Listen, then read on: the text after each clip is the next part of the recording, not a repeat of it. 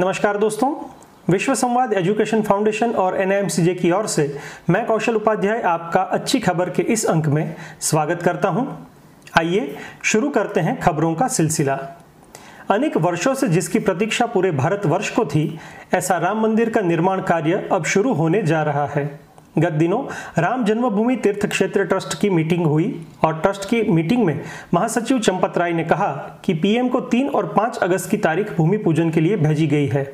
वहाँ से मंजूरी के बाद तारीख पर अंतिम निर्णय होगा। साथ में यह भी बताया है कि अब मंदिर में तीन की जगह पाँच गुंबज होंगे और ऊंचाई भी पहले से ज़्यादा एक सौ इकसठ फीट होगी। राम मंदिर निर्माण के यह मुख्य समाचार के साथ साथ ट्रस्ट की बैठक में अन्य निर्णय भी लिए गए, जिनमें एक यह भी है कि उन्नीस सौ बानवे के बाद जहाँ पूजा ना की गई हो, ऐसे कुल 12 जर्जर भवन है, जिनको गिरा दिया जाएगा। हालाँकि इन मंदिरों में स्थापित भगवान के गर्भगृह को राम मंदिर परिसर में ही कहीं स्थापित किया जाएगा। ट्रस्ट की बैठक में शामिल महंत दीनेन्द्र दास ने बताया जन्मभूमि परिसर में रामलल्ला की जन्मभूमि के अलावा अनेक त्रेता युगीन धरोहर है, जिनकी पुष्टि जीर्ण शीर्ण टीलों से होती है। साथ में शिलालेख से भी होती है, जो संवत 1902 में एडवर्ड तीर्थ विवेचना सभा की ओर से लगवाया गया था। यहाँ उल्लेखनीय है कि इस परिसर में कुबेर टीला के अलावा भगवान राम की लंका विजय में अहम भूमिका निभाने वाले वानर नल, नील व गवाक्ष के भी टीले हैं।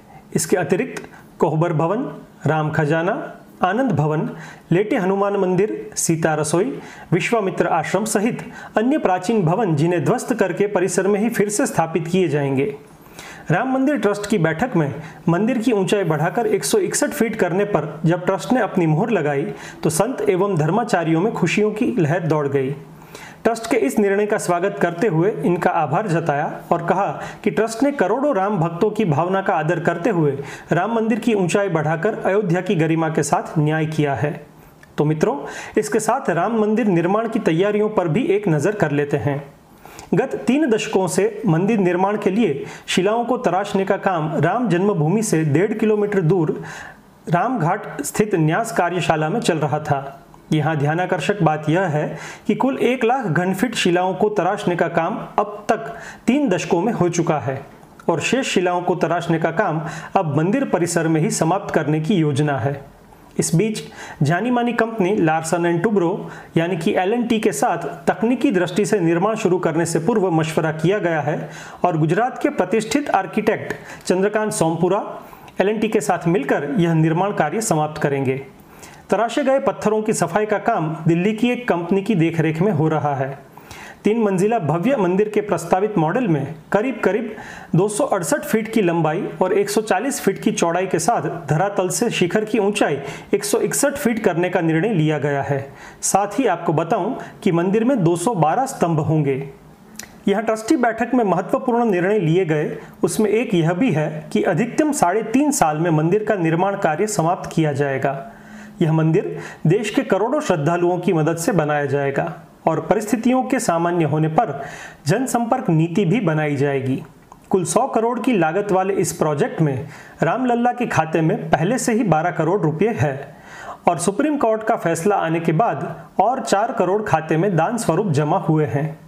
राम जन्मभूमि की यह महत्वपूर्ण खबर के बाद आगे बढ़ते हैं अन्य समाचारों की ओर। चाइनीज़ ऐप जूम के भारतीय विकल्प खोजने के उद्देश्य से इलेक्ट्रॉनिक्स और सूचना प्रौद्योगिकी मंत्रालय द्वारा शुरू की गई एक वीडियो कॉन्फ्रेंसिंग समाधान चुनौती ने आश्चर्य की स्थिति पैदा कर दी है। इसमें कुल 2000 एप्लीकेशंस आई है और मंत्रालय की सूची में इसे बनाने के लिए चुनी गई शीर्ष पाँच कंपनियाँ सभी स्टार्टअप है। स्वदेशी वीडियो कॉन्फ्रेंसिंग एप्लीकेशन विकसित करने के लिए सरकार की ओर से सहायता रूप में प्रत्येक को 20 लाख प्रदान किए जाएँगे। कई प्रस्तुतियों के बाद पाँच स्टार्टअप को शॉर्टलिस्ट किया गया है, जिसमें हैदराबाद, जयपुर अलपुजा की कंपनियाँ शामिल है। आगे बढ़ते हैं। अगली खबर की ओर, जिसे कोरोना संकट काल में दुनिया भर की प्रमुख इकोनॉमी में विदेशी निवेश का टोटा रहता है, उस दौर में भी निवेशक भारतीय बाज़ार पर मेहरबान है। चीन के विस्तारवाद नीति के खिलाफ बनते माहौल का फ़ायदा भारत को मिलता दिखने लगा है। साथ ही अमेरिका और भारत की व्यापारिक नजदीकियाँ भी बढ़ती दिख रही है। ऐसे में तीन महीने में भारत में 20 अरब डॉलर के विदेशी निवेश की घोषणा की गई है, जिसमें गूगल, फेसबुक, वॉलमार्ट जैसी अमेरिकी कंपनियाँ शामिल है और वाणिज्य एवं उद्योग मंत्रालय अनुसार 500 से अधिक विदेशी कंपनियाँ भारत में निवेश के लिए दिलचस्पी दिखाते हुए संपर्क में है। इस तरह कोरोना काल में डेढ़ लाख करोड़ रुपए का विदेशी निवेश भारत में आया है। इस अच्छी खबर के साथ आगे बढ़ते हैं और अंतरिक्ष विज्ञान जगत से समाचार मिल रहे हैं कि धरती के पास से गुजरने जा रहा इस सदी का सबसे चमकदार कॉमेट, यानी कि धूमकेतु, नियोवाइज, इन दिनों आकर्षण का केंद्र बना हुआ है। आपको बता दूँ 14 जुलाई से यह धूमकेतु नग्न आँखों से भी दिखाई देगा। 23 जुलाई को यह पृथ्वी से सबसे करीब होगा। सूर्यास्त के बाद कुछ मिनटों के लिए इसे उत्तर पश्चिम में देखा जा सकता है और यह धूमकेतु दोबारा 6400 साल बाद फिर से देखने को मिल सकता है। इस अद्भुत खगोलीय घटना को हर एक एंगल से कैमरे में कैद करने हेतु एस्ट्रोनॉमिकल यूनिट ऑफ़ इंडिया ने राष्ट्रीय स्तर की फोटोग्राफी प्रतियोगिता घोषित की है और इसमें फ़ोटो भेजने की अंतिम तिथि 5 अगस्त है। इस प्रतियोगिता के बारे में विस्तृत जानकारी इनकी वेबसाइट से भी प्राप्त हो सकती है। अगली खबर की ओर आगे बढ़ते हैं। क्रिकेट जगत से समाचार मिल रहे हैं कि महामारी के ब्रेक के बाद साउथ अफ्रीका में खिलाड़ी अब एक नए फॉर्मेट के साथ क्रिकेट में वापसी कर रहे हैं। दरअसल, थ्री टीसी कहे जाने वाले इस नए फॉर्मेट में एक मैच में तीन टीम मैदान में उतरेगी, जहाँ एक टीम में आठ खिलाड़ी होंगे। कुल 36 ओवर के साथ इसमें हर एक टीम को 12-12 ओवर खेलने को मिलेंगे। कुल दो हाफ़ में खेले जाने वाले इस गेम में हर एक हाफ़ में अलग अलग टीम की गेंदबाजी का सामना करना होता है। यहाँ सातवां खिलाड़ी आउट हो जाने के बाद भी आठवां खिलाड़ी अकेला बल्लेबाजी कर सकता है। एक गेंदबाज एक टीम को महत्तम तीन ओवर ही डाल सकता है। सबसे ज़्यादा रन बनाने वाली टीम को गोल्ड, उसके बाद सिल्वर और फिर ब्रॉन्ज मेडल दिया जाता है। और अगर दो टीमों का टोटल बराबर हो तो फिर सुपर ओवर के ज़रिए फैसला किया जाता है। इस नए फॉर्मेट में पूरे जोश के साथ खिलाड़ी फिर से मैदान में लौटे हैं। ये तो बात हुई उन खिलाड़ियों के जुस्से की, जो खेल जगत में अपना स्थान बना चुके हैं। लेकिन अब बात करने जा रहे हैं एक ऐसे युवा खिलाड़ी की, जो अभी प्रतियोगिताओं में धीरे धीरे लेकिन पूरे जोश के साथ अपने कदम रख रहा है। जी दोस्तों, मैं बात कर रहा हूँ दिल्ली के 16 साल के रियाज की। नौवीं कक्षा में पढ़ने वाले रियाज का परिवार दिल्ली की आनंद विहार की जुग्गियों में रहता है। मजदूरी करने वाले माँ बाप के इस बेटे को साइकिलिंग का शौक चढ़ा और पढ़ाई के साथ साथ साइकिलिंग की ट्रेनिंग ले सके। इसके लिए उसने ढाबे पर काम करना चालू कर दिया। तमाम तकलीफों का सामना करते हुए रियाज ने जनवरी में हुए दिल्ली स्टेट साइकिलिंग चैंपियनशिप में रजत पदक हासिल किया है और अब उसका लक्ष्य भारत के लिए अंतर्राष्ट्रीय खेल में स्वर्ण पदक जीतना है। सच में, सलाम है ढाबे पर जूठन धोते धोते दुनिया में चमकने की रियाज की जिद को। ऐसे ही युवाओं से हमारा भारत उज्जवल है। आगे बढ़ते हैं और खबर मिल रही है कि भारतीय महिला क्रिकेट टीम के बाएँ हाथ की स्टार ओपनर स्मृति मंधाना को बर्थडे पर बीसीसीआई के अलावा अनेक दिग्गज हस्तियों ने बधाई दी है। इनमें युवराज सिंह के अलावा जूलन गोस्वामी, जेमिमा रॉडिग्स, पूनम यादव आदि शामिल है। हमारी ओर से भी स्मृति को अनेक अनेक शुभकामनाएँ।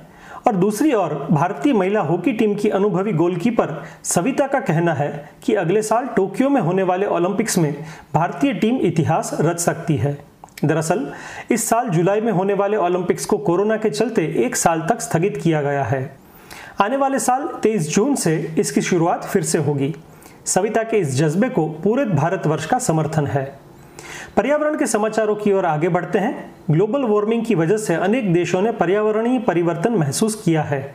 ऐसे में स्विट्जरलैंड से समाचार मिल रहे हैं कि आल्प्स के सबसे पुराने ग्लेशियर को पिघलने से रोकने के लिए पहाड़ों पर थर्मल कंबल बिछाए जा रहे हैं। पिछले कुछ दशकों में ओजोन के स्तर में गिरावट की वजह से सूरज की पार बैंगनी किरणों की वजह से 12,000 फीट ऊँचे स्विच ग्लेशियर का पिघलना शुरू हो गया है। 2009 से इस ग्लेशियर को ढकने की वजह से बर्फ़ में पिघलने की दर में 70 फ़ीसद की गिरावट दर्ज की गई है। अंत में रुख करते हैं फिल्मी जगत के समाचार की ओर। दर्शकों की पसंदीदा फ़िल्म भूल भुलैया के दूसरे भाग, भूल भुलैया दो का शूटिंग लॉकडाउन से पहले लखनऊ में शुरू हुआ था, लेकिन पिछले चार महीने से यह शूटिंग रुका हुआ है। इस दौरान इस फ़िल्म के निर्देशक अनीस बजवी का कहना है कि इस परिस्थितियों में शूटिंग शुरू करना मुश्किल है, लेकिन जब भी निर्माता फ़िल्म शूटिंग शुरू करने का निर्णय लेंगे, तब हम फिर से लखनऊ में ही शूटिंग शुरू करेंगे। मुंबई में वैसे भी हालात बहुत ज़्यादा खराब है तो मुंबई में सेट लगाकर शूटिंग शुरू करने के बजाय लखनऊ में ही शूटिंग शुरू किया जाएगा। चलिए, आपका शूटिंग जल्द ही शुरू हो और आप फिर से लोगों को पेट पकड़कर हंसाएँ, ऐसी शुभकामनाएँ। तो दोस्तों, अच्छी खबर का यह अंक हम यहीं समाप्त करते हैं। आगे आने वाले अंक में हमारे सहयोगी छात्रों के साथ हम आपसे फिर से जुड़ेंगे। तब तक महामारी से बचिए, घर में रहें, स्वस्थ रहें। नमस्कार।